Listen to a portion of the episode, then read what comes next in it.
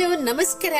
This is miss Rekha Upadhya ನನ್ನ ಅನುಭವಗಳು ಪಾಡ್ಕಾಸ್ಟ್ಗೆ ನಿಮ್ಗೆಲ್ಲರಿಗೂ ಸ್ವಾಗತ.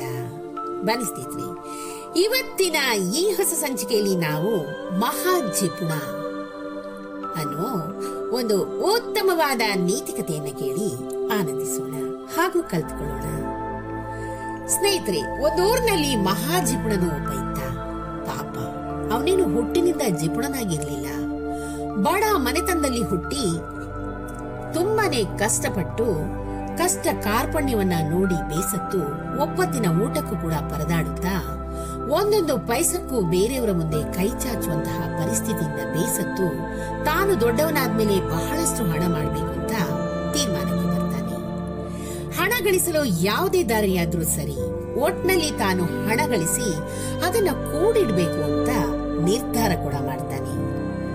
ಹೀಗೆ ಹಣವನ್ನ ಕೂಡಿಡುತ್ತಾ ಗಳಿಸಿದ ಹಣದಿಂದ ಏನನ್ನು ಅನುಭವಿಸ್ತಾ ಇರಲಿಲ್ಲ. ಯಾರಿಗೂ ಕೊಡ್ತಾನೂ ಇರಲಿಲ್ಲ. ಸ್ವಲ್ಪ ಹಣ ಬಂದ ತಕ್ಷಣ ಅದನ್ನ ಹೆಚ್ಚಿನ ಬಡ್ಡಿಯ ದರದಲ್ಲಿ ಮತ್ತೊಬ್ಬರಿಗೆ ಸಾಲ ಕೊಡುವುದು. ಯಾವ ಮುಲಾಜು ಇಲ್ಲದೆ ಅದನ್ನ ವಸೂಲಿ ಮಾಡಿ ವ್ಯಾಪಾರವನ್ನ ಶುರು ಮಾಡ್ದ. ಅದರಲ್ಲೂ ಮೋಸ ಮಾಡಿ ಬಂದ ಹಣದಿಂದ ಜಮೀನನ್ನು ಕೂಡ ಕೊಂಡ್ಕೊಂಡ. ಜಮೀನಿನ ಬೆಲೆ ಏರಿದಾಗ ಮಾರಿ ಅಪಾರವಾದ ಹಣ ಗಳಿಸಿದ.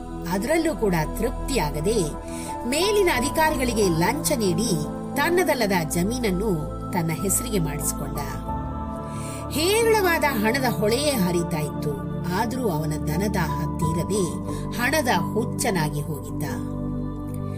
ದಿನನಿತ್ಯವೂ ತನ್ನ ಹಣದ ಸಂಗ್ರಹ ಹೆಚ್ಚಾಗ್ತಾ ಇರುವುದನ್ನ ಕಂಡು ಅಂಗಡಿ ಮುಂಗಟ್ಟುಗಳನ್ನ ಕಟ್ಟಿಸಿದ. ಅದನ್ನು ಬಾಡಿಗೆಗೆ ಕೊಟ್ಟು ವಜ್ರ ವೈಡೂರ್ಯಗಳನ್ನ ಖರೀದಿಸಿ ತುಂಬಾ ಎಂಜಾಯ್ ಮಾಡ್ತಾ ಇದ್ದ. ಒಂದೇ ಎರಡೇ ಕಂಡದನ್ನೆಲ್ಲ ಕೊಂಡ್ಕೊಂಡ. ಆದ್ರೂ ದಟ್ಟ ದರಿದ್ರನಂತೆ ಬದುಕೋದನ್ನ ಬಿಡ್ಲಿಲ್ಲ. ಯಾಕೋ ಇದ್ದಕ್ಕಿದ್ದಂತೆ ಒಂದು ದಿನ ಅವನಿಗೆ ಜ್ಞಾನೋದಯವಾಯಿತು ಇನ್ನು ಸ್ವಲ್ಪ ದಿನ ಹಣ ಗಳಿಸಿ ನಂತರ ರಾಜನಂತೆ ಬದುಕಬೇಕು ಅಂತ ಅಂದ್ಕೊಳ್ತಾನೆ ಒಂದು ದಿನ ಬೆಳಗ್ಗೆ ಎದ್ದಾಗ ಆತನ ಕಣ್ಣುಗಳು ಮಂಜು ಮಂಜಾದಂತೆ ಅನಿಸಿತು. ಅವನ ಮುಂದೆ ಯಾರೋ ನಿಂತ ಹಾಗೆ ಕಾಣಿಸಿತು. ಯಾರದು ಅಂತ ಕೇಳ್ತಾನೆ. ಆಗ ಆತ, ಆತನ ಮುಂದಿದ್ದ ವ್ಯಕ್ತಿ ಸ್ಪಷ್ಟವಾಗಿ ಕಾಣತೊಡಗಿದ. ಆತ ಹೇಳಿದ, ನಾನು ಯಮದೂತ. ಈ ಕ್ಷಣಕ್ಕೆ ನಿನ್ನ ಆಯಸ್ಸು ಮುಗಿಯಿತು. ನಿನ್ನನ್ನ ಕರ್ಕೊಂಡು ಹೋಗಲು ಬಂದಿದ್ದೀನಿ ಅಂತ ಹೇಳ್ದ. ಆಗ ಜಿಪುಣನ ಹೃದಯ ಒಡೆದೇ ಹೋಯಿತು. ಅಯ್ಯೋ, ಇಷ್ಟು ದಿನ ಕಷ್ಟಪಟ್ಟು ಇನ್ಮೇಲೆ ಸುಖವಾಗಿರ್ಬೇಕಂತ ಬಯಸಿದ್ದೆ. ಹ್ಯಾಗ್ ಬರ್ಲಿ.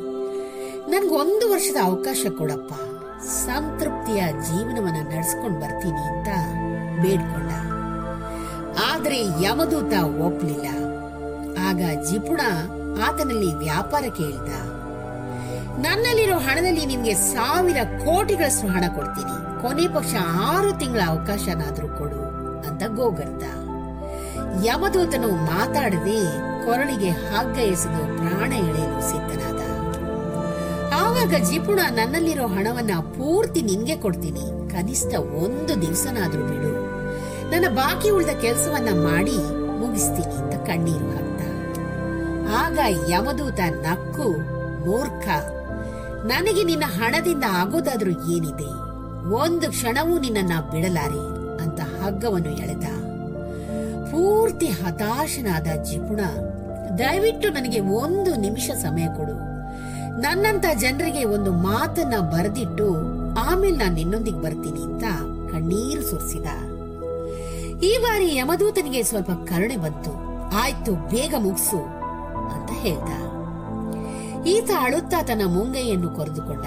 ಚಿಮ್ಮಿದ ರಕ್ತದಲ್ಲಿ ಬೆರಳನ್ನ ಅದ್ದಿ, ಸ್ನೇಹಿತರೆ, ನಾನು ಮೂರು ಸಾವಿರ ಕೋಟಿ ಹಣಗಳಿಂದ ಜೀವನದ ಒಂದು ಕ್ಷಣ ಕೂಡ ಹೆಚ್ಚಾಗಿ ಪಡೀಲಿಕ್ಕೆ ಸಾಧ್ಯ ಆಗ್ಲಿಲ್ಲ. ಜೀವನದ ಪ್ರತಿ ಕ್ಷಣವನ್ನು ಸರಿಯಾಗಿ ಬಳಸಿ, ಅನುಭವಿಸಿ. ಪ್ರತಿ ಕ್ಷಣದ ಬೆಲೆ ಮೂರು ಸಾವಿರ ಕೋಟಿಗಳಿಗಿಂತ ಅಮೂಲ್ಯವಾದದ್ದು ಎಂಬುದನ್ನ ಇವತ್ತಿಗೆ ನಾನು ಅರಿತಿದ್ದೀನಿ. ಅಂತ ಬರ್ದ. ಮರುಕ್ಷಣವೇ ಆತನ ಜೀವ ದೇಹದಿಂದ ಬೇರೆಯಾಯಿತು ಸ್ನೇಹಿತರೆ, ಜೀವನದ ಪ್ರತಿ ಕ್ಷಣವೂ ಅತಿ ಅಮೂಲ್ಯವಾದದ್ದು. ಅದರ ಬೆಲೆಯನ್ನ ಅರಿತು ಜೀವನ ನಡೆಸಿದ್ರೆ ಜೀವನಕ್ಕೆ ಒಂದು ಮೌಲ್ಯ ಇದ್ದೇ ಇರುತ್ತೆ.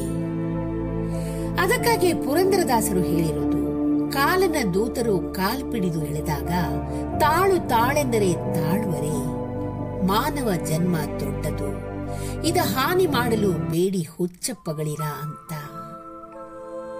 ಏನಂತೀರಾ? ಈ ಒಂದು ಚಿಕ್ಕ ಕತೆ ನಿಮ್ಗೆ ಇಷ್ಟವಾಗಿದ್ದಲ್ಲಿ ದಯವಿಟ್ಟು ಇದನ್ನ ಲೈಕ್ ಮಾಡಿ, ಶೇರ್ ಮಾಡಿ ಹಾಗೂ ನನ್ನ ಪಾಡ್ಕಾಸ್ಟ್ ಅನ್ನ ಫಾಲೋ ಕೂಡ ಮಾಡಿ ಸ್ನೇಹಿತರೆ. ಧನ್ಯವಾದಗಳು.